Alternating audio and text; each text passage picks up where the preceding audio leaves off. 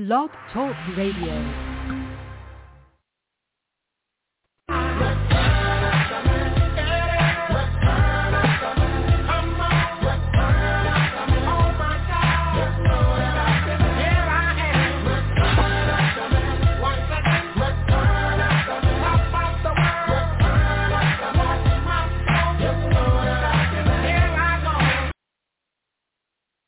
Welcome back to the No Huddle Show. It feels great to be back off our Thanksgiving hiatus. How, how we doing, Sam? Oh man, we're uh, just running and gunning, man. Uh, what can I tell you? I'm glad. Uh, I'm glad to actually be back, uh, back on the show. I feel like it's been forever since we've uh, had the show, but uh, you know, today's as good as the day to get it back on track, right? Yeah. Uh, so it was not it was not a good holiday, man, for us. No, it wasn't. it wasn't.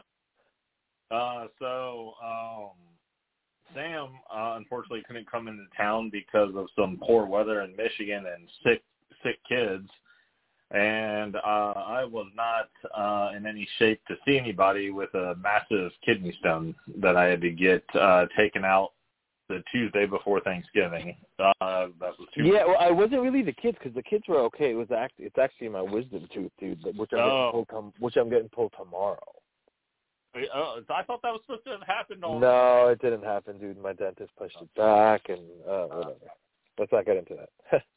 okay, so, so yeah, so I just want to talk real quick. Um, we went to I'm not going to name the place, uh, but we went to the same ER twice. I went the Friday before Thanksgiving, and I went again on the Monday before Thanksgiving. And neither time that they failed to admit me, uh, even though on the CT scan on Friday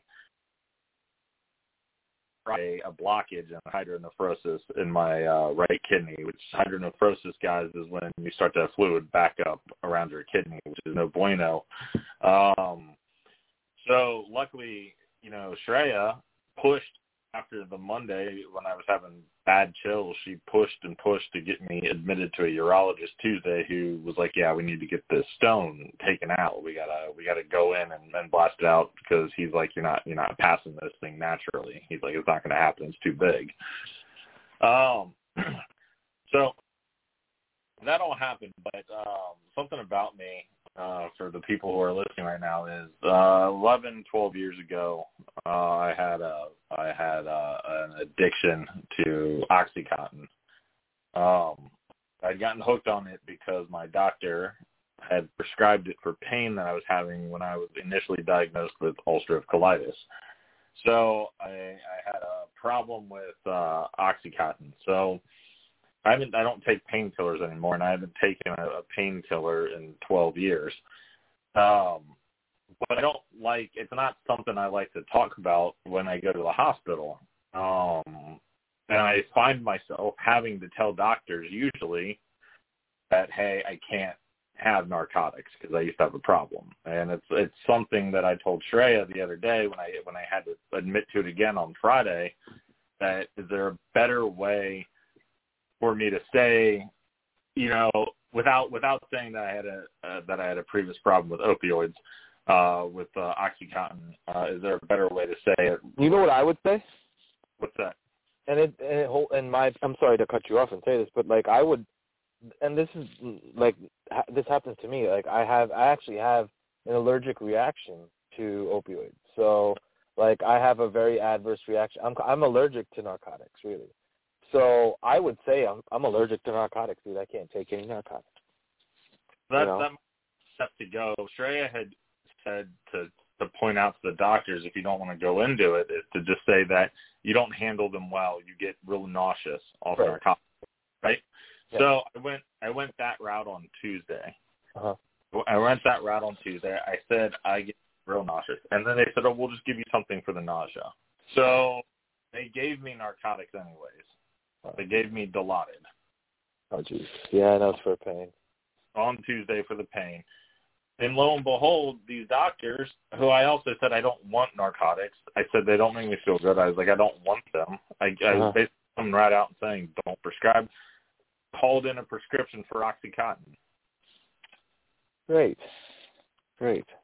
So yeah, it leads me to something. You know, it's like Are they pushing the narcotics even after you're telling them that you shouldn't be taking narcotics? That's the thing that worries me. Is that like today's medical professionals? I don't know if they just want to move on to the next case, and you know, I I, I get everyone's tired, but I don't know, man. That's just not a good look for the medical professionals that are doing their day to day business. You know. no, especially when someone is like actively telling you, Correct. I don't want it. Correct. No, I can handle it with tramadol. I'm fine with tramadol.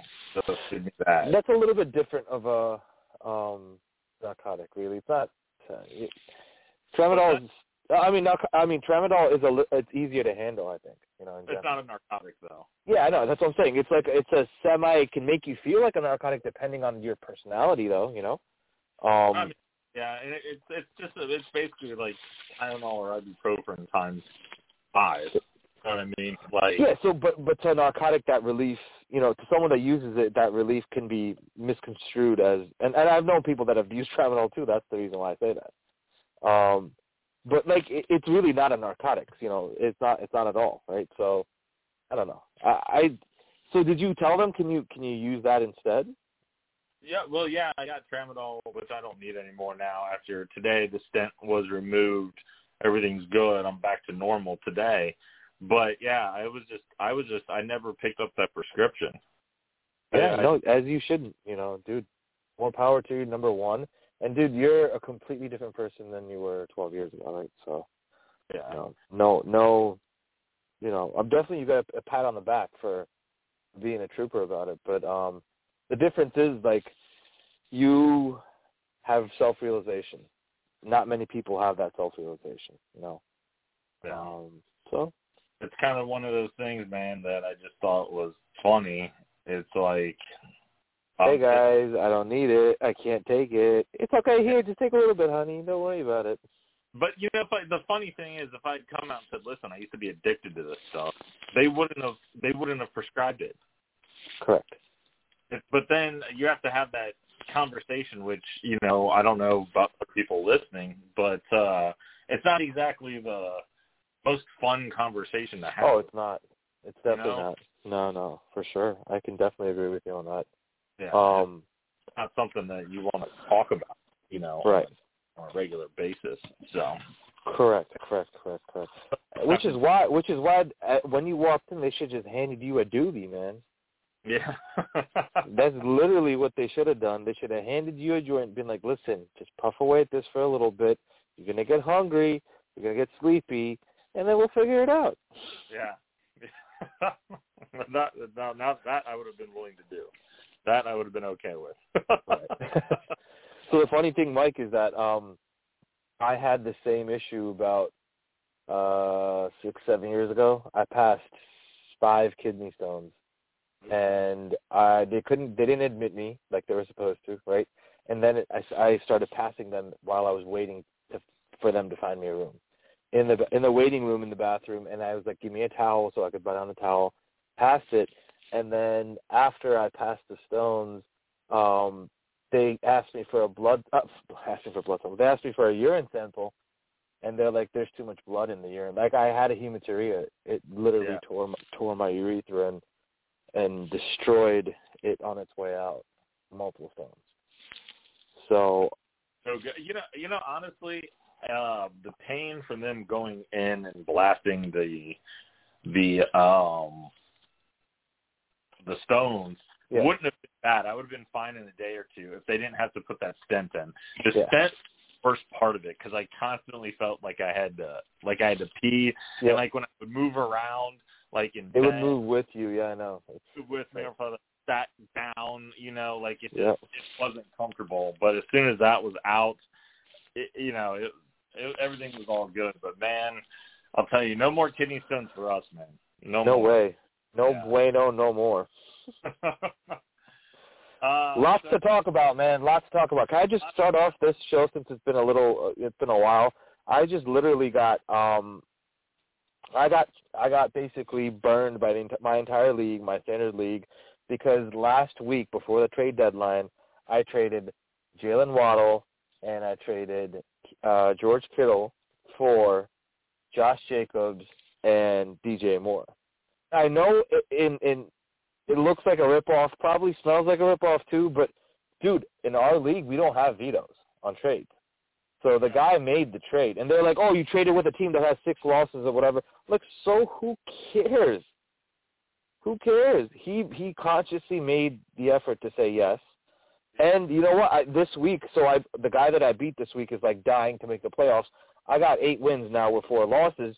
He's sitting at five and seven, and he's got to win out if he's got a chance to sneak in at seven and seven in a twelve team yeah. league, based on the rest of the team. now everyone's making me out to be this villain that kind of that took Josh Jacobs 17 points, you know, and won this matchup, which by the way was won on Green Bay defense. Last minute, I threw in Green Bay defense and I took a San Francisco defense, which pay, played out in spades. You know, paid out to me in spades. But nonetheless, uh, they're like basically destroying me, telling me that you know if I make if I make it deep into the playoffs, it's because of this Josh Jacobs trade.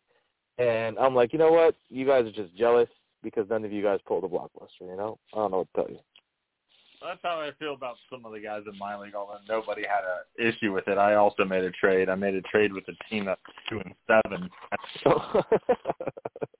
um, you know, but there was still because the sixth and final spot was currently yeah. being held by a team that was five and seven. Still a shot. There was a shot at that time, maybe if they uh, won out. I'm sorry. What did I say? Two and seven. He was two and eight, and the other guy was like four and six, so something like that. Yeah, four and six. I'm sorry. Four and six could have been in contention. Four and six was in the sixth was in the sixth and final spot. Okay? Right. And the guy that I made the trade with was sitting at two and two and uh or yeah two and eight. But there was still there's still an outside chance that he could have made the playoffs if he had won out and finished yeah, sixth. Yep. Okay? So the guy the guy I traded with same deal there was a chance that if he won out, he would have made six spot too. Same deal. Yeah, he would have needed. A, in both cases, they both would have needed a lot of help in front of them, but there was still a shot. Yeah. So said the hell with it. He made two blockbuster trades, one with me, one with another guy in my league. He dealt Ja'Marr Chase and Zach Moss, and in return he got Ezekiel Elliott and Calvin Ridley. The Calvin okay. Ridley, the Calvin Ridley and Zach Moss looks like a wash because yep. you know. So it was basically a Zeke for Ja'Marr Chase trade right? Right. And the other the other trade he made was he dealt me Najee Harris for Mike Williams and and Michael Carter. Okay. Yeah, so listen, man, you it's like you you you also kind of robbed the bank and then waved at the at the you know CCTV camera on the on the corner. Kind of, but like, Najee. Hey, ma, look at me. Najee Harris has been outscored by Mike Williams the last. So look, that's purely like you know that's after the fact. Yeah. The fact that you have a guy that's going to get 20 plus touches with the opportunity to get at least at least a single touchdown, either receiving or rushing. I don't know. It's that upside is just way too much. It is, but you know, I I think uh I, I you know, I honestly I don't even need him at running back. He was he's my See, I I only grabbed I only grabbed uh uh this guy, Josh Jacobs because CEH was hurt and Aaron Jones was hurt. And my only other running back was Lenny Fournette, who had a monster night day, by the way. Yeah. So, uh, we got a bunch of uh, fantasy football talk to get to uh, later on the show. Do you want to go? Do you, do you have any more fantasy insights before we uh, circle back to that uh, topic a little bit later on in the show? No, I'm good, man. Let's let's uh, run through our process. All right. So uh, the big news right now in the world of sports is centered around college football coaching jobs and openings. And one of the biggest openings, USC, was just filled by Lincoln Riley. Lincoln Riley leaving Oklahoma to go to USC. Uh, this took a lot of people by surprise as Lincoln Riley, there was no word, there was not even any smoke around Lincoln Riley going to USC. He had been rumored to the LSU job he had uh, been rumored for Florida, but he decided to pass on both of those, take USC. Um, for Lincoln Riley, I don't know. I think it's a good move that's going to pay dividends down the line. Oklahoma is set to join the Big or is set to leave the Big 12 and join the SEC, I believe, in 2025. So that's like three three years from now. Okay, that's going to be a tough conference with Alabama and Georgia and Florida and LSU and all these other schools playing in the SEC. I don't think he wanted to stay at Oklahoma and then and just deal with the rest of those guys for exactly. Yeah. Exactly. Being at Oklahoma and then having Texas go with you and go join the SEC, you're looking at probably two to three losses a year and a very difficult time making college football playoff and also recruiting wise, right? You so now you have USC sitting in the Pac-12, is it? Or where did where do they play? You have UC sitting in the Pac-12 with not much competition. The Pac-12 has been down. You have Oregon you have UCLA, but none of those really hold a candle to when USC is going strong. USC is right. a blue blood program. USC has a giant natural recruiting base. California is the number two state in all of college football in recruiting, just behind Florida. USC can literally get whatever players they want out of California and then just sprinkle in a few guys out of Oregon. Yeah, so that's yeah, you're you're 100% right. They're able to then grab homegrown talent very easily. Yeah. Yeah, a lot of homegrown talent. Also, did you know the top 5 quarterbacks by rating in college football this year are all from are all from California. Wow. Then they wow. play at different schools, but they are all from California. He could have been playing for California teams. One of those guys could have been playing for USC. Exactly. But since yeah. USC has been down a little bit under Clay Helton, so now Lincoln Riley gets to go to USC. He has a very easy recruiting time. He doesn't have a tough schedule playing out there in the Pac-12. Once he gets USC built up, it might take a year or two but then by the time they're built up, I, I, I fully expect USC next year to win nine or ten games, but I think it'll be maybe a year or two before he has them playing for a national title. But once they get to that level, it's over. It's a wrap for the rest of the Pac-12. By Oregon, the nice. We'll see you in the Emerald City Bowl. By Washington, by UCLA. USC. They're going to run that as long as he's there, pretty much. Yeah, uh, they will thrive without much natural competition. Um, and he doesn't have to go to the SEC now and, and recruit against Georgia and Alabama and Texas, which are killer killer programs. And you know what? Their base of players is all picking up from Florida. All exactly. which is you from know, Florida. Everyone, all those teams are picking from the same pot of players. They really. are exactly, exactly.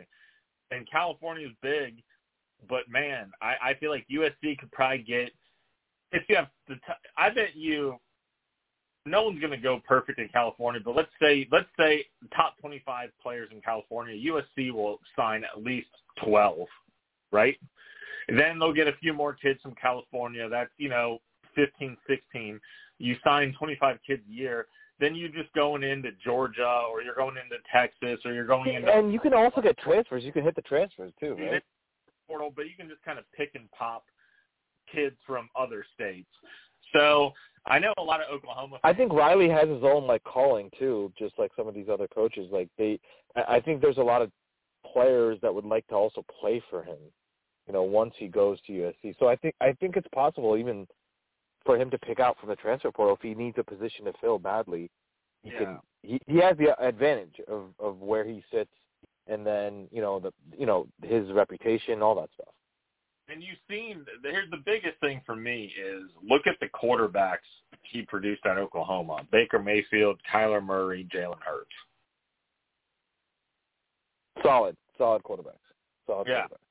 Solid. He he he did wonders, and now this year Spencer Rattler was struggling a little bit. They brought in Caleb Williams. Caleb Williams looks like a world beater.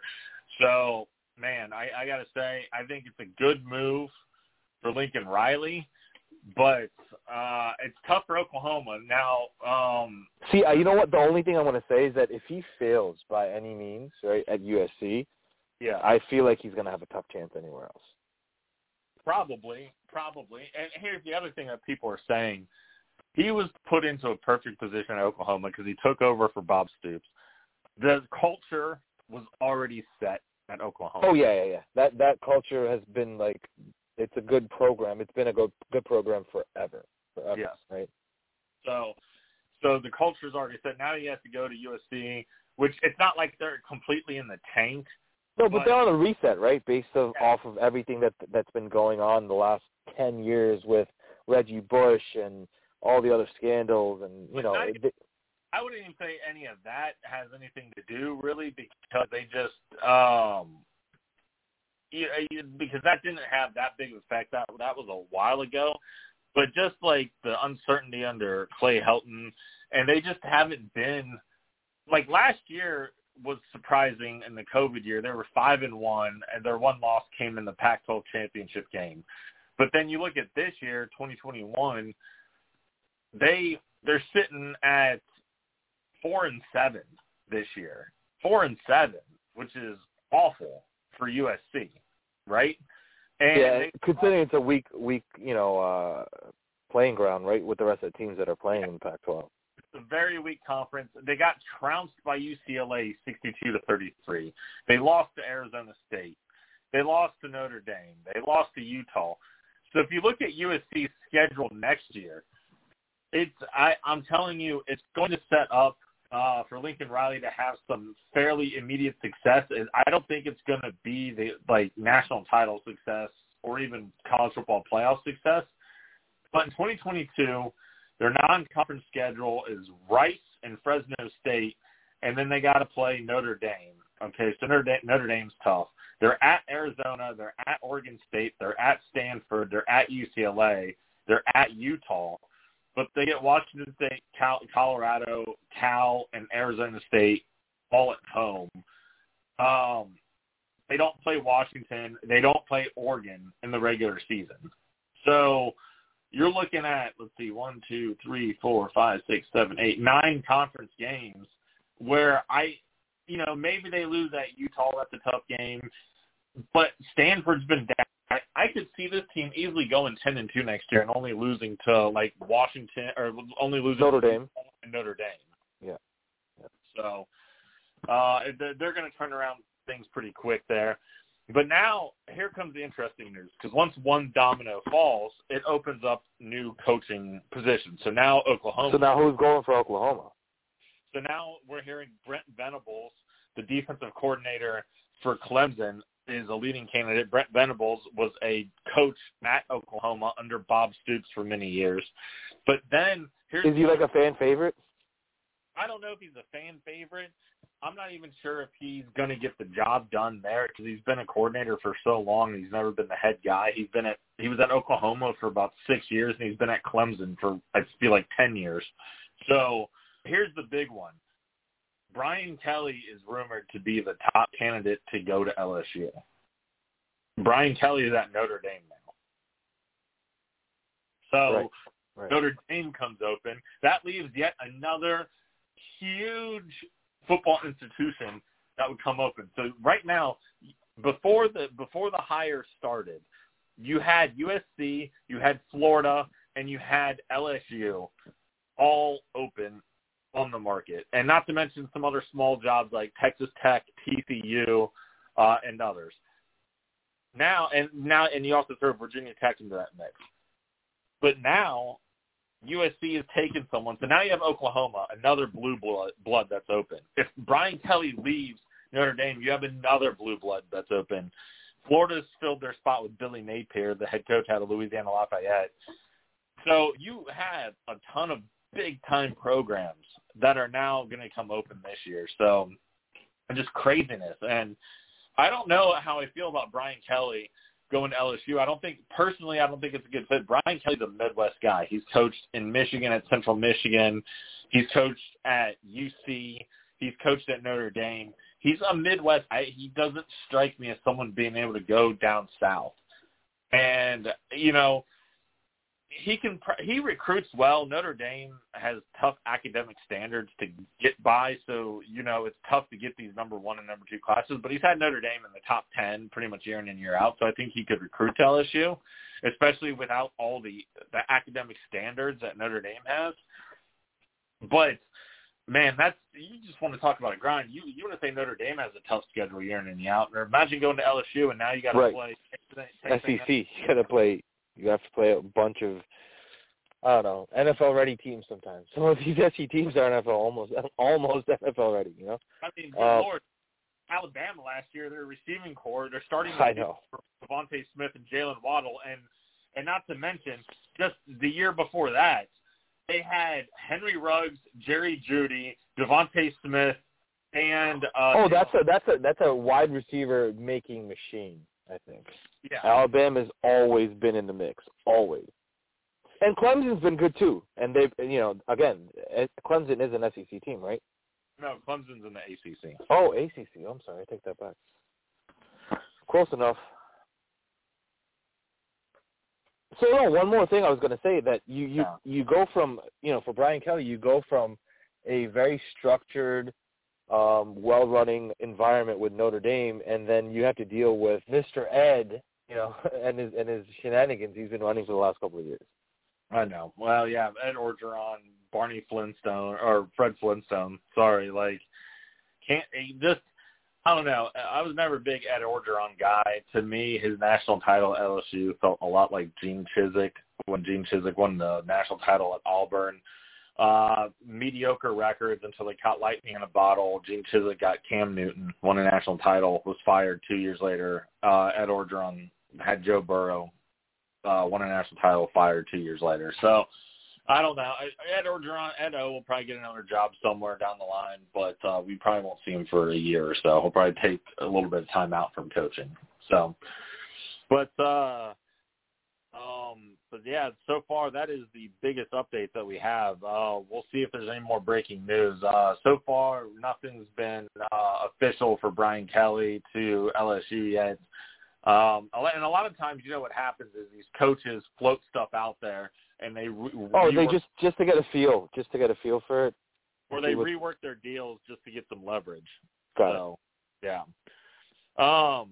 So uh, over the weekend, man, we had the game. It was rivalry week. It was a great weekend. Oh wait, wait, wait! I had one more comment. With all this head coaching moving around, how does that make you feel that Scott Frost is there for another year for Nebraska? Honestly, all right. So truth be told, but what I am thrilled about that Trev Alberts did is that he worked his contract. It reduced his payout by about twelve million dollars. So basically, said was, "Listen, we're not going to pay him twenty million dollars to go away after this year. We don't have it in the budget with COVID, with the losses we took from COVID. So, what can you do?"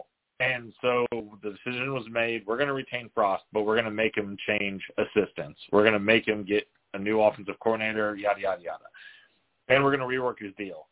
So next year, if Frost doesn't win, I'm gonna, I'll venture to say seven or eight games next year.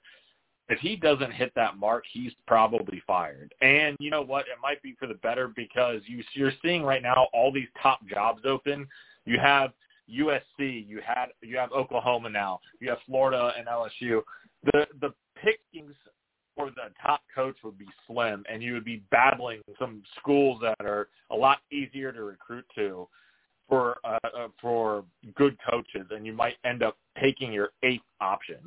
So you know, in the end, I think it works out, and hopefully Frost gets it turned around. I don't have faith in that, but you know, we'll see. We I don't know who his new coaches are going to be yet. There's been no announcements there, no announcement on offensive coordinator for Nebraska. If he makes some really good hires, who knows? Nebraska lost nine games this year by an average of six points. See, that's really heartbreaking, bro. That means you guys were just there pretty much the entire way, but you guys just kind of gave up the cookies in the end. And here's another fun fact for you. This is crazy. Nebraska went into the Iowa game. Iowa was ranked uh, number 15 in the country. Iowa Iowa was nine and two going into the game. Nebraska was three and eight. Nebraska was favored in that game. It's never happened before. Yeah, I mean, uh, uh, you you you were obviously going based on, you know, the the the sample size of the 11 games that Nebraska team had played, right? And you Yeah. could see that there there could be an upset brewing, like you said themselves. Vegas probably saw, look, these guys have lost by six points or less in the in nine games. They probably saw that there's a possibility of an upset going, right? Yeah, and but once again, Nebraska blew it. They had a 21 to six lead in the third quarter. I can't believe that, man. I just cannot fuck. I'm sorry. I can't. I cannot believe that that that you guys are just Why? Why are you guys so poorly built, man? Dude, and then we lost 28-21 and yet another one possession loss. And they were saying on the Dan Le Batard show today, is Nebraska the greatest three and nine team in the history of college football? Like, are they the one? Are they the one three and nine team you don't want to see? Like if, if they made the college, if there was a college football playoff like there was like March Madness, no one would want to see Nebraska. Dude. yeah, Nobody, not number one, wouldn't they? They wouldn't want to see Nebraska. yeah. I mean, you might you, you're probably going to win because Nebraska's going to find a way to shoot itself in the foot, foot late in the game, but it's they're going to make you sweat the entire 60 minutes of the game. Correct. And they're gonna they're gonna make you sweat the the pretty much three quarters, and then the fourth quarter they're just gonna give up give it all up. Yeah. uh, but Michigan, uh, they finally get Yeah, they finally got the W, man. People were going nuts here in Michigan, absolutely bananas. first win over Ohio State in ten years. And for Harbaugh, the last six years. For Harbaugh, Harbaugh, yeah, for Harbaugh, it's the very first win against Ohio State. Now, here's the funny thing. I remember in the '90s, growing up watching college football. I don't really remember the '80s very much because I was little. I was born in '82, right? So by the time the '80s were over, I was only seven years old, right? Which is, you know, uh, it is still pretty little. But that's about around '88, '89 is when I really started following football. But I remember in the '90s, Ohio State couldn't beat Michigan. John Cooper would have some. Yeah, they couldn't they couldn't buy a win in the nineties. John Cooper would have some loaded teams with Orlando Pace and Eddie George and Andy Katzenmoyer and and some loaded teams, and he couldn't beat Michigan. But now, since 2001, 20 years, Michigan has beat Ohio State two times in 20 years. Yeah, Ohio State has literally been running the table with them. Yeah, and I don't know if this is a changing. I, I don't think it is. I think this was a good year for Ohio State to lose to Michigan. Michigan was hungry this year. Ohio State's team was not great. They were a very good team, but you, uh, you I talked to a lot of Ohio State fans who had some trepidation about this game going into it, especially with the snow. Uh, they're worrying about the cold weather slowing Ohio State's offense down. Yeah, I mean they played here, right? They played in Yeah. Michigan, in our and it was and it was snowing like crazy on Yeah. Saturday. crazy. And um, Ohio State's defense just wasn't very good this year. They haven't been very good all season. So And these Michigan players, like Michigan State, Central Michigan, Michi- uh, uh, U of M, all these players, they they have adjusted to playing in the snow. Um, they've adjusted to playing in that kind of weather. Whereas Ohio State players, they played in the snow. I'm not saying it doesn't snow in Ohio, but Ohio has some awesome weather. To be honest with you, you guys don't get hit unless you, and and if you do, it's like a kind of a quick turnaround, you know. Um, whereas in Michigan, it might be a little different. the snow doesn't really start to hit Ohio till usually late December and then January and February. January and February are the biggest months for snow in Ohio, typically. Um, but And by then, the college, the college football season is over, right? So Exactly. Then you're well, or, or you're playing in bowl games that are indoors or down in Florida or somewhere else. that Correct. a bad whereas Michigan plays in the snow in October, November. Yeah. Uh, we might have some breaking news uh, here. I am getting uh, reports coming in. Uh, let me see. I'm trying to verify if it's Is this true. is this the Max Scherzer reports? No. Um, I am hearing that Brian Kelly is uh is this official? I'm hearing that Brian Kelly is leaving Notre Dame for LSU. Wow. So I guess it wasn't all smoke. Uh, nothing official has been released, but Twitter is blowing up currently uh, with reactions to Brian Kelly. Uh, and uh, I'm seeing on uh, Bleacher Report, College Football World reacts to LSU hire, and it's got a picture of Brian Kelly. So nothing breaking yet on ESPN or some of the other major sites. So we'll keep an eye on that throughout the show. Uh, but as of right now, it is a starting to look like Brian Kelly will be leaving Notre Dame for LSU. Um, very Well, big good news. luck. Good luck to him, man. Yeah. Uh, very, very big news if true. Uh, so let's get. Uh, you mentioned the Max Scherzer um, deal. Uh, there's actually been a, a couple major baseball free agents signing. Oh yeah, I was I was watch I was reading up on on what's been happening the last couple of days, um, week or so, two weeks. You know, it's it's nuts. These baseball players are getting paid millions of dollars. Well, Seager just signed with the Rangers for three hundred and twenty-five million dollars. Uh, again, I'm telling you, like baseball money is like crazy money, dude.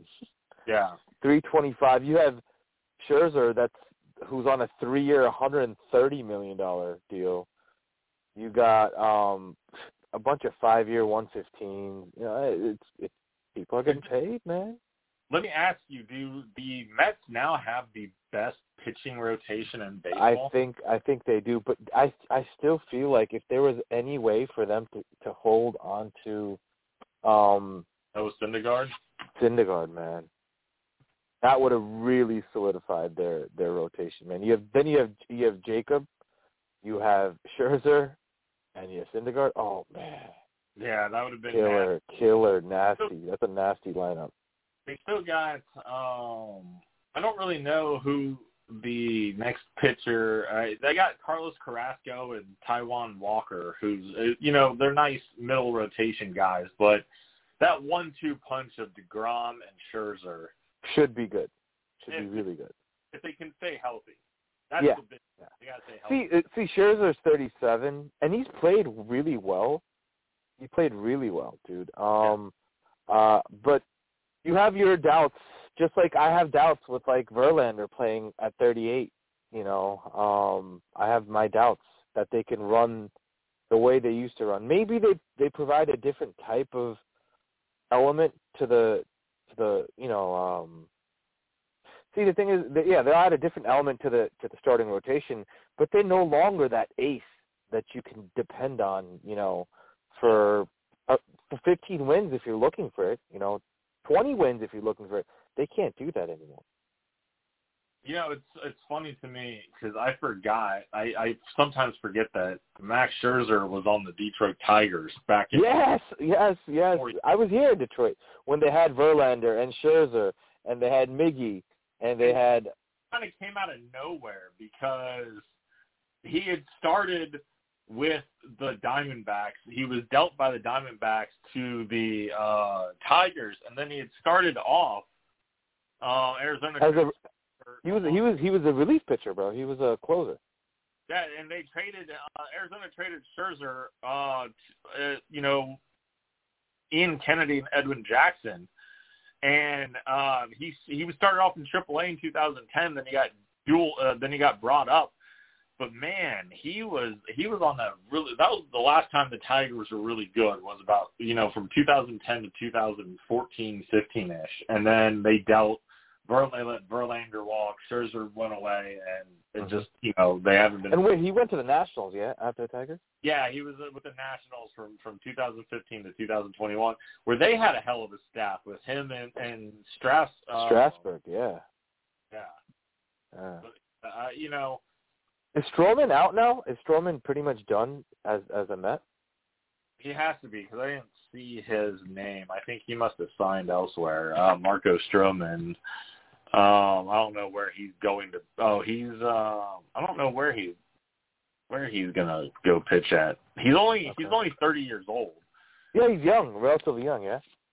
but apparently the, he's met the Mariners one of their top targets. So, but he's a free Okay. agent, so I don't know if the Mets will try to bring him back. But listen to this, man. The Rangers have now signed Corey Seager, and they signed Marcus Semien earlier. Yeah, I read that. That is big, big, big news. I mean, Marcus Semien has been crushing the ball as of late. He hit 45 home runs this past year in Toronto. Yeah, and he, but he had a, he- he signed for a seven-year, 175 million dollar deal, dude. Yeah. And it's all guaranteed. These guys could blow out their I know, I know, I know, I know. doesn't matter. And he's 31. He's 31. Like, and he's never. He was in the MVP discussion right this year. You know, um, he finished as a runner-up for the MVP in probably the last three seasons, right? Two, three seasons, right? yeah, he's really come. He kind of started. He started his his his uh jump when he played for like the for Oakland, right? Hey, I got to ask a question, and I hate to be this guy. Yeah. I've asked a question though. That's the question. Semien is 30 years old. Yep. Okay. He has averaged averaged 14 home runs per season until 2019. 2019, he hit 33 home runs and 92 RBIs while batting 285. He finished third in MVP voting. This past year for Toronto, he hit 45 home runs for 100 and 260, batting 265. I'm looking at someone that seems to be a prime candidate for steroids. Oh yeah, actually. Wow, I've never I've never looked at his career numbers, but you don't see that kind of jump. And if you do, there's a reason behind it, right? So previously, all right, his first his first full season in the bigs, right, where he had at least 200 plate appearance and 200 at bats. Okay, uh, I wouldn't say first full season, but first season where he at least had at least 200 at bats. He played for the White Sox at 23. He hit 234 with six home runs, 28 RBIs. For Oakland as a full-time starter the next year, he hit 257 with 15 home runs, 45 RBIs. 300 with 27 home runs. But then after that, he hit 10 and 15 home runs. So the 27 was a bit of an outlier because he had hit 15, 10, and 15 with a 27 sandwiched in there. Then he hits 33 and now 45. And what they said with steroids is steroids doesn't necessarily make you a better ball player.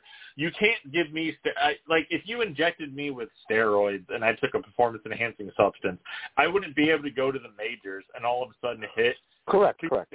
Hit 25 home runs and bat 250 with major league right? But if you're already in the majors and you're already a good ball player, steroids just enhances your numbers a bit. Right. It gives you the edge. And then, and the same thing goes for like UFC fighters that had that, that testosterone replacement treatment uh, approved by um, the the doping agencies. You know, uh, you you had a bunch of UFC fighters that they were allowed because of they ha- they were they were dealing with low testosterone, and this is something that was a medical condition. And um, yeah, you, you're right. To to a regular person, it may just normalize. They don't become a UFC fighter if they get the same treatment. Yeah. Yeah. Like, uh, for instance, okay, here's here's a prime. Here's someone we know that was taking steroids, Ken Caminiti. Okay, Yeah. Yeah. Ken Caminiti was always a pretty decent power hitting first baseman. He usually hit between 18 and 25 home runs in a season.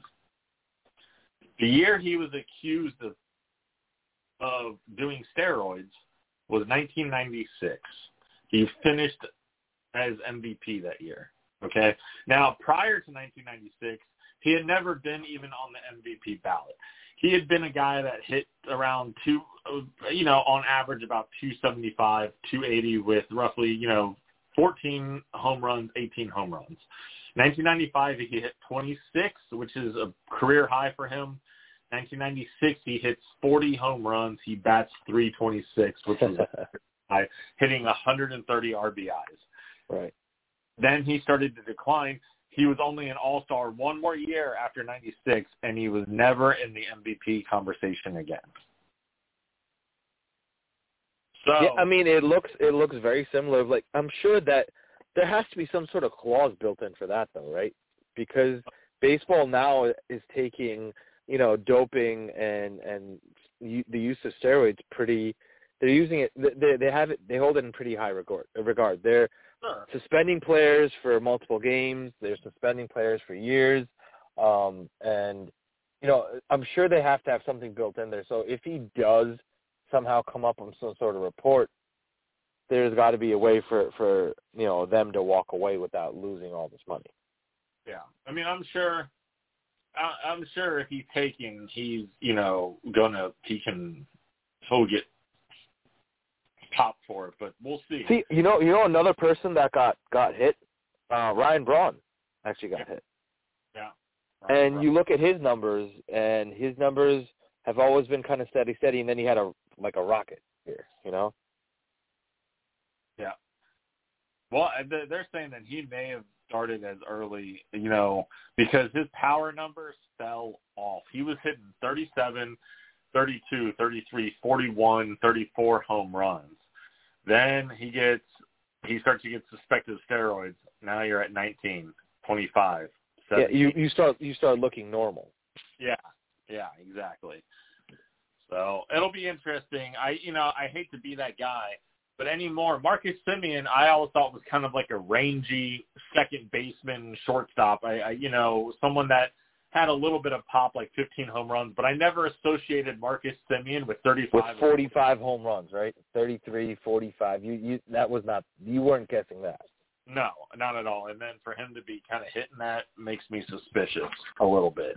Sorry, any Marcus Semien fans. Sorry to Marcus Semien's family if you happen to be listening. I apologize, but um, you don't know, be sorry, man. We don't apologize on this show, man. We just speak the truth. We tell you what we feel, and you have to just deal with it. It's a dictatorship, not a democracy. Our show, not Marcus Semien. That's true. That's true. You're right. Yeah, whatever. Fuck the uh, f off Marcus. Uh, so uh, there's. So we pretty much ran through the entire show with college football and baseball so far. Oh, we still got some time though. We still got. Okay. Some, yes, because uh, I added a little extra time in case we needed it today. We don't have to use it, but if we happen to need it, we have it. So, uh, Ben, there's a new there is a new rumor floating out there regarding Ben Simmons, and that he's going broke. Tying tying him to the Los Angeles Lakers. Oh yeah, yeah. Um, in a potential three-way trade that involves um, Russell Westbrook. That involves Sacramento. They're getting uh, rid of Westbrook though, right? Westbrook would be heading over to Sacramento. The Lakers would get Ben Simmons, and the 76ers would get Buddy Hield and Marvin Bagley. Hey, you know what? If you could recover something for nothing, um, do it because Russell Westbrook is pretty much nothing at this point. I hate here's the way he's the thing, playing. Here's the thing. The Lakers have terrible defense, so Ben Simmons helps there, but he's not going to help their shooting. He's not going to help their shooting. I mean, Russell Westbrook wasn't that great of a shooter to begin with. Yeah. I, I don't know if Ben, See, Ben Simmons can slash the way Russell still slashes, though. You know. He can, and, and he's, he's a better passer. And he's a much better defender. He's a much better defender than Russell Westbrook. yeah, I think it's a smart decision for uh the Lakers to make uh that kind of move. Um I know there was another thing that was floated out there. I heard rumors like early this week. Oh, sorry, uh, late last week that um they were looking at, at again a possibility of doing a swap of contracts, John Wall and Russell Westbrook. Oh, that's dumb. That's just not. But John Wall would be a better player for the Lakers than Russell Westbrook. He 110%. would. He would be, but man, I don't think the Lakers. They're not going anywhere this year. They're just not. Oh, LeBron's going to end up. He's not going to have another ring. I don't think in his career now. You know, I think the bubble year, um, this year, these are all like transitioning periods where you'll see now a regression in LeBron. Well, and the thing is, when he was dominating the East for so many years. I mean, granted, some of it is injury wise. Let's say that. Let's let's put that disclaimer in. Some of it is injury related, right? I put that disclaimer in there. But then again, he's also he's not a he's not a you know, a young spring chicken anymore. He's 37 years old. But the thing is, when he was dominating the East, the East was very, very weak. Milwaukee wasn't what it was. Was it Miami wasn't what it is without you know after LeBron left. Um, Philadelphia was still in the in uh, you know living the process, right? And you really had two teams that constantly competed against LeBron, and that was the Bulls and the Pacers. Yeah, see, that's the thing. Like, he, LeBron never got a chance to see a Jimmy Butler Heat team, you know, or a full-fledged 76ers team, or a yeah, like a or a, now a, a, like a a force, a brute force of of of nature, like with Giannis and the Bucks. You know, he never had to see those. And had he even, and let's say the the Nets get their shit together at some point, right? He would have to see that. He would have to. I know, I know, but like let, let's let's say like they uh, they go like they end up having Kyrie back or having you know someone step up in their absence, right? In his absence, another another semi-star or stud or whatever, right? He'll have to see that team too. I don't see his Cleveland team getting past any of those teams, bro. Sorry. No, they wouldn't have. They would have struggled to get past the Atlanta Hawks and the you know. Correct, correct, and even the Knicks now, bro. The Knicks yeah. are so well coached that, and they're so uh they're very disciplined in the way that they play, and they're playing Tom Thibodeau basketball, bro. That's yeah. what they're playing. Um, Bulls are looking nice. Our Bulls are looking nice. You know, number two yeah. seed in the East. Bulls are Bulls are looking strong. We'll see if they keep it up. But uh, I, you know, I'll be honest with you, man. And what I kind of keep a small eye on it but I don't uh, I don't really pay attention until really basketball until about February. So I used to I probably uh did the same thing too in the past years because football dominates my day to day, you know, between yeah. uh NFL football, fantasy football, and then you know everything after that has become secondary. I know you have baseball, you also have um, college football, which you're huge on, right? Um, for me, this year, the only reason why I'm keeping up with basketball is because I'm in a fantasy basketball league, and it forces me to watch some games. It forces me to to pay attention to stat lines and read up and do whatever uh, whatever it is that I have to do. So uh, I think I'm paying a little bit more close attention to basketball this year around. Yeah. Uh, because for that reason only, because I'm in a fantasy basketball league um, which is gonna which is going to be like my fantasy like uh hangover cure when football's over. uh to me that's fantasy baseball, which you know starts in March. Oh, that's all that's like an all year round type of gig, man. Yeah, that's great. That's great. My whistle or my whistle wet until fantasy football comes back. Uh breaking news, it is official. Brian Kelly leaving for LSU. There it is. Uh, huge, huge news. Um, so uh, with that, let's uh, turn to some football now as we uh, wrap up our show on on our biggest topic. Uh, we had a bit of a changing of the guard moment in the AFC. Um, the beatdown, the epic beatdown, thorough, thorough beatdown, thorough beatdown of the Steelers just getting mollywopped by the Bengals. and I love every minute of it because I hate the Steelers with the unbridled passion. I despise, loathe the Steelers. Right. And Roethlisberger looked shocked in this game. Right. Roethlisberger's arm looks like it's a noodle now, man. Yeah. I don't know what they was trying to do in the summertime when they were like, look at Slim Ben. He's walking into camp down 20 pounds. First of all, I didn't see the 20 pound weight loss, number one. And he probably lost 20 pounds in his arm because he can't throw past fucking 11 yards now. It's it's it's terrible. It, he went from being this big bodied, big arm quarterback to like a pile of bones, bro. Like even Philip Rivers could could you know, get it going last year, and he had a couple of them. They were doing a lot of dinking and dunking when he was playing. Granted, he didn't have the arm, and same with Drew Brees. He did a bunch of dink and dunk when when it was over. You, got, I got to top my hat off to, to Tom Brady, bro. I literally have to give Tom Brady all the props, all the money, because all these older older quarterbacks show so much regression towards the end of their careers.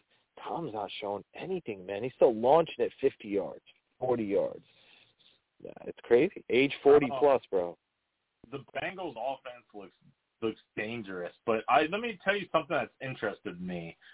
Ja'Marr Chase through week seven looked like one of the best wide receivers in the NFL. And not so much right now. The last four games, he's had 32 yards, 49 yards, 32 yards, 39 yards receiving. Yeah, he's he's coming back down to earth. Like he's coming off like a and you know what the thing is? Like I, I, I could see why. I could see why. If you look at the way that they're now game planning for him as a player, it's yeah. tougher. It's tougher for him to get off of some of his releases. Um, whereas you have, uh, let's look at another rookie receiver that's doing really well, like a Jaylen Waddles, for instance, right? Yeah. Waddles finally coming into his own. He wasn't getting his yards uh, per catch that he was looking for. You know, in the beginning, he was getting 12, 14 targets and turning into 50 yards. It was terrible. That's Uh, yeah, that too, that too. But like with that given now, now Waddle's kind of breaking out and doing his own thing. So they're gonna game plan for him differently as well, and let's see how they how he responds. Chase needs to get a he needs to I don't know he needs to work on something some something else with Joe. You know, rookies, they hit a little bit of a wall, all of them, eventually. Sometimes they hit it early, sometimes they hit it late. I think he'll be okay. The other rookie wide receiver that's been very impressive, but he looks like complete dog crap when when Zach Wilson's the quarterback is Elijah Moore. oh my God, Elijah Moore looks like a like a beast when anyone else but Zach Wilson is throwing to him.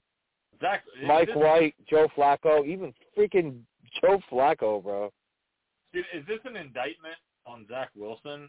Is he not good? Because he looks the Jets offense looks He looks so mediocre, bro. I'm sorry to say that. And I feel like he might become another Dan Jones experiment, which sucks to say. You know, well, I oh, we whiffed again. Mac Jones was the pick this year. We whiffed again this year. You know, I, I, remember around the draft time, I told you I was not sold on Zach Wilson. I was not high on him because he had one really good season at BYU. yeah, but you also didn't pick Mac Jones either. I didn't pick Mac Jones, but I thought that Mac Jones could still, you know, I, I don't know the quarterback. I was really high on Justin Fields. I was very high on Justin Fields. Mac Jones, though, there was a lot of buzz about. They thought he could go as high as number three or four to San Francisco. Right, San Francisco was was going to take Jones just because Belly was Belichick was looking at him. They went Well, Trey Lance. Shanahan wanted Mike Mac Jones. That's who Shanahan wanted. John Lynch won out, and he got Trey Lance. Oh, that's terrible. But but Mac Jones reminded Kyle Shanahan a lot of Matt Ryan, and that's and Matt Ryan, as you know, with Kyle Shanahan as offensive coordinator, went to the Super Bowl. MVP. Yeah, won an MVP. Yeah, almost beat Tom Brady. Almost beat should have beat Tom Brady. should have, should have. Uh, so we got we had some more uh, big time games uh, in the NFL um, over the weekend. Dallas losing a heartbreaker to Las Vegas in overtime. Yep. Great game with Tampa and Indianapolis. Um, I had Leonard Fournette. I took all, advantage of all four of those touchdowns, including the one in you know to seal the deal.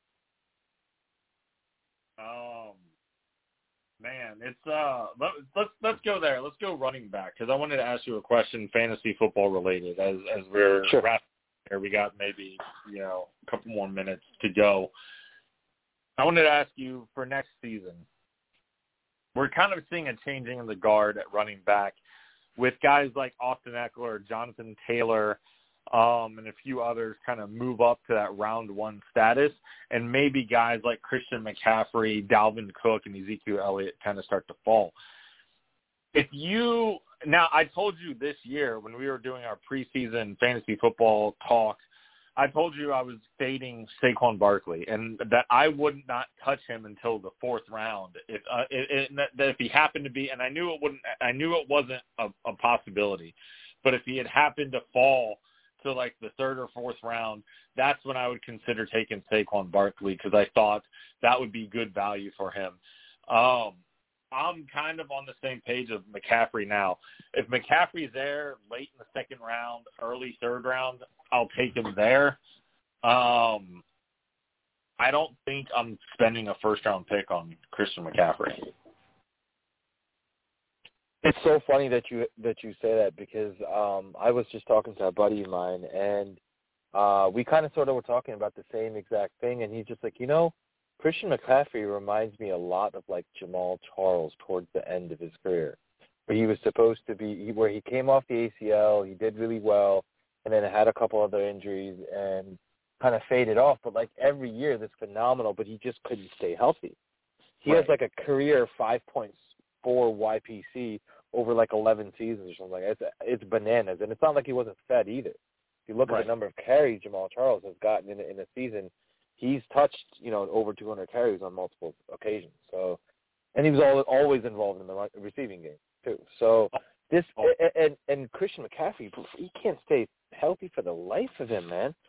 And I Yeah. said this. I said this when he got drafted. I was like, look, man, I'm sorry to say this. His body is not built for the NFL. I'm sorry to say that. You know, I, it, it's not as a not, not for the NFL. Sorry, as an NFL running back, it's not Yeah. built for an NFL running back because they even said it coming out of college that, you know, yeah, he he's good, he's great, he's like very gadget type, and he can take his game to the next level. But like, bro, he's no Najee Harris. He's no, um, you know, he's no. uh let me, Give me a. He's no Derrick Henry. He's no, and, and Dalvin Cook can't even stay healthy. Even Dalvin Cook can't- Similarly to Austin Ekeler. no, Ekeler's a lot smaller, bro. Okay. Ekeler's quite a bit smaller. And you know what? I, I'm going to fade Ekeler next year because Ekeler's a complete product of his environment. Like on any other team, his 2.6 YPC is going to do him absolutely nothing. His bread, bread and butter is, is the receiving game. On that's but that here's the thing. This is uh, to me, this is where Carolina has Chuba Hubbard now. Okay, and if I'm Carolina, this is how I'm going to use McCaffrey so I keep him all season. The problem is for Christian McCaffrey and the Carolina Panthers is they want to give him the ball on the ground 23 times a game, and they also want to throw it to him eight to 10 times a game. You can't do it. That's not sustainable, bro. That is not sustainable. you for have to choose. And for Austin Ekeler, what I've noticed with the Chargers this year is if he's getting 4.5, 5 yards of carry on the ground, then his passing game is cut down. He might Yeah, yeah, yeah. You're hundred. Yeah, they tone down. They tone down wherever he's doing.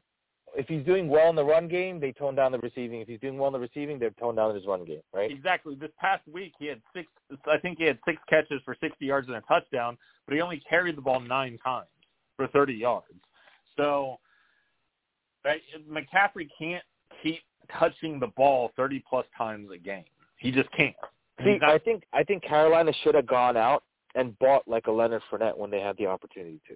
You know, they sh- they should have and they should have bought uh, a, a sturdy back that can play week in week out, and you can have that back spell on multiple occasions. Chuba Hubbard should be part of every game plan, regardless if McCaffrey's hurt or not. Is He what I'm saying. He should be getting at least seven to nine carries. Hundred percent, hundred and ten percent. If you give Christian decrease McCaffrey, the yeah decrease his workload right give McCaffrey 14 carries a game, right? And then you let him get catch the ball out of the backfield or on screens or whatever. You then your your likelihood of him having a full season is still there. You know, I, I'm I'm I'm almost convinced that if you gave McCaffrey 14 carries a game, he'd still get you 60 to 70 yards on 110 110 percent 110 Then percent throw him the ball, you know, five, six times. Let him catch, you know, the ball for like another 40 or 50 yards. You're you're still getting over 100 yards of offense from him, but now you're not asking him to be the entire offense. right correct correct and, and see the thing is like I, and here here's my my my other take is, is that you know if you're going to give him 14 carries there's going to be opportunities for him to even take those 14 for 80 bro you know and a touchdown Well, And- with uh, Jonathan Taylor this year, I think there was one game he had 17 carries and 130 yards rushing. Yeah, yeah, yeah, yeah. A hundred percent. Yeah, he could rip off. And you know what? Uh Christian McCaffrey, right? The more snaps he's on the field for, he'll have to pick up blitzes. So he have Yeah. to he'll have to take on linemen and linebackers, you know, double team like an Aaron Donald if he has to. Or you know what I'm saying? Like there's gonna be marquee guys coming across on the defense on the other side. He's gonna have to throw his body into that as well. But spell his workload. You're, I completely would have to agree at this point. They paid him they have they they're still on the hook for his guaranteed money for quite a bit more. Um, they every game plan now moving forward with Christian McCaffrey should be like a committee, really, you know, to preserve him. But would you take him in the first round right now? Oh, absolutely not. No way in hell. No way in hell. And and for that matter, Nick Chubb falls off my list too. You know, let me ask you: Is this is right now the uh, number one overall pick Jonathan Taylor, or is it still Derrick Henry next year? Oh, it's definitely Jonathan Taylor by a mile, though. And and Derrick Henry was gonna hit it, dude. That's the thing. Wa- Henry was gonna hit this wall, bro. It's not sustainable. Look at the number of carries he had the last three years. Yeah, It's just not. Even though he's built like a tank, he, it's not sustainable in the NFL. and and He then takes his a beating, bro. This guy takes a beating His- every game. nervous too. His Who? injury, uh, Derrick Henry's injury makes me nervous. Oh, it's serious. It's not a. It's not a little itty bitty thing. It's like one of those. You know what? Ha- see, look, another guy, a person who's like a perfect example. Hey, we should have toned down his workload. David Johnson has one amazing year. 17, 18 touchdowns, receiving yards, rushing yards, the whole nine. Tweaks his wrist, tweaks his knee. Next year, they're still working him like he was worked the year before, Yeah. and they should not have done that. He they made it worse. He had two good years. He had two good years, and now he's done, dude.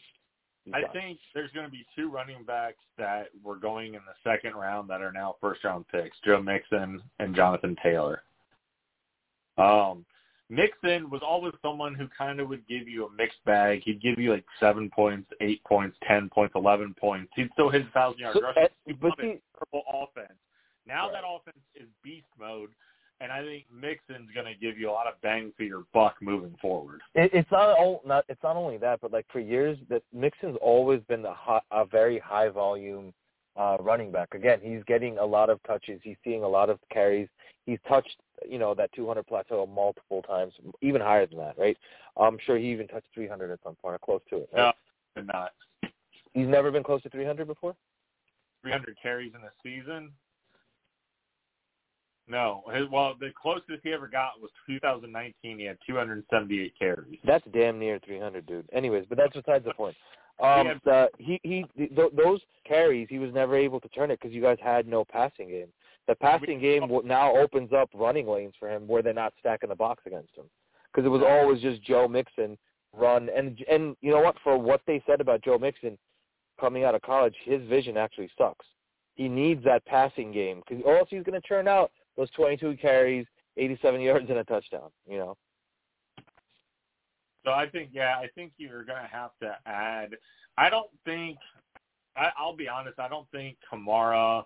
I don't think uh, Ezekiel Elliott or Dalvin Cook are dropping out of the first round, but they're definitely not going to be like top three or four picks anymore. I, I feel like your number one pick is going to be probably Jonathan Taylor. Number two might be Derrick Henry, or he might go third.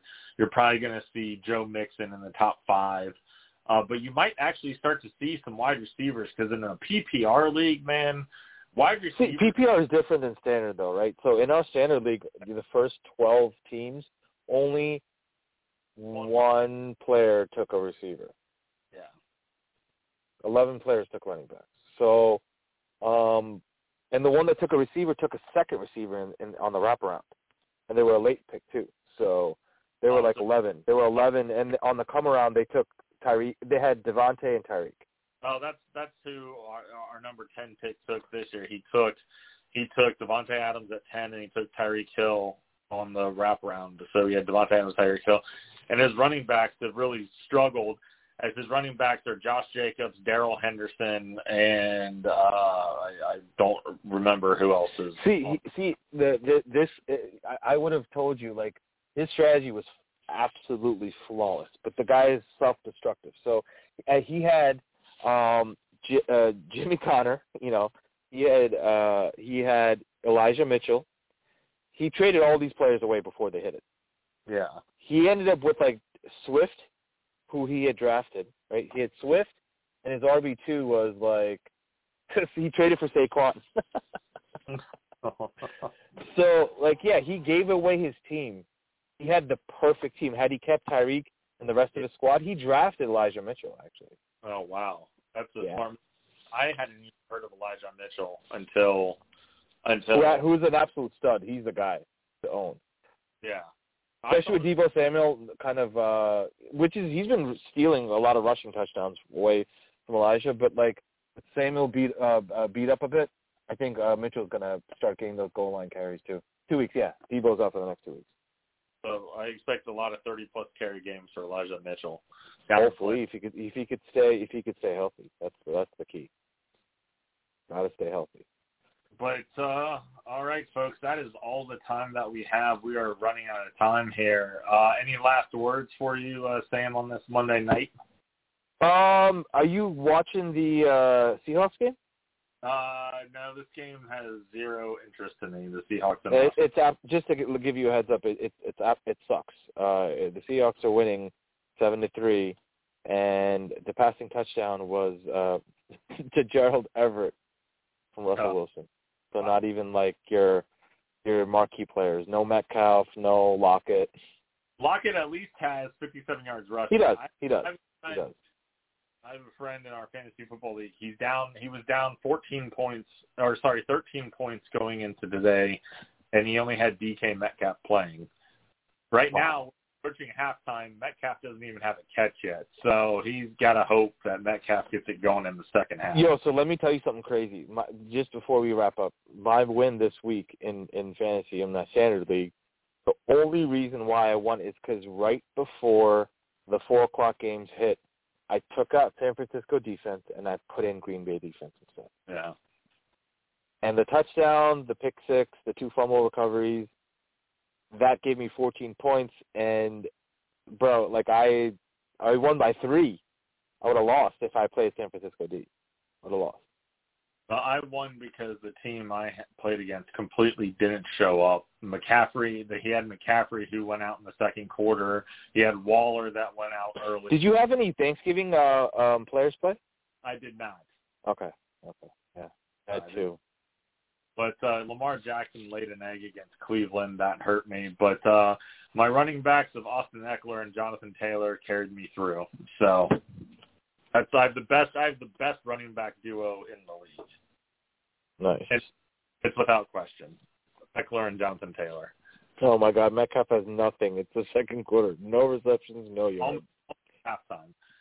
All right, folks. We'll again Friday with another. Friday. Uh, it was great being back uh, after the holiday weekend. Uh, I know we got some interviews. We're lining up. We're trying to get some people that come on the show uh, now that the holiday and now Thanksgiving is kind of passed. Hopefully, we get something for Friday.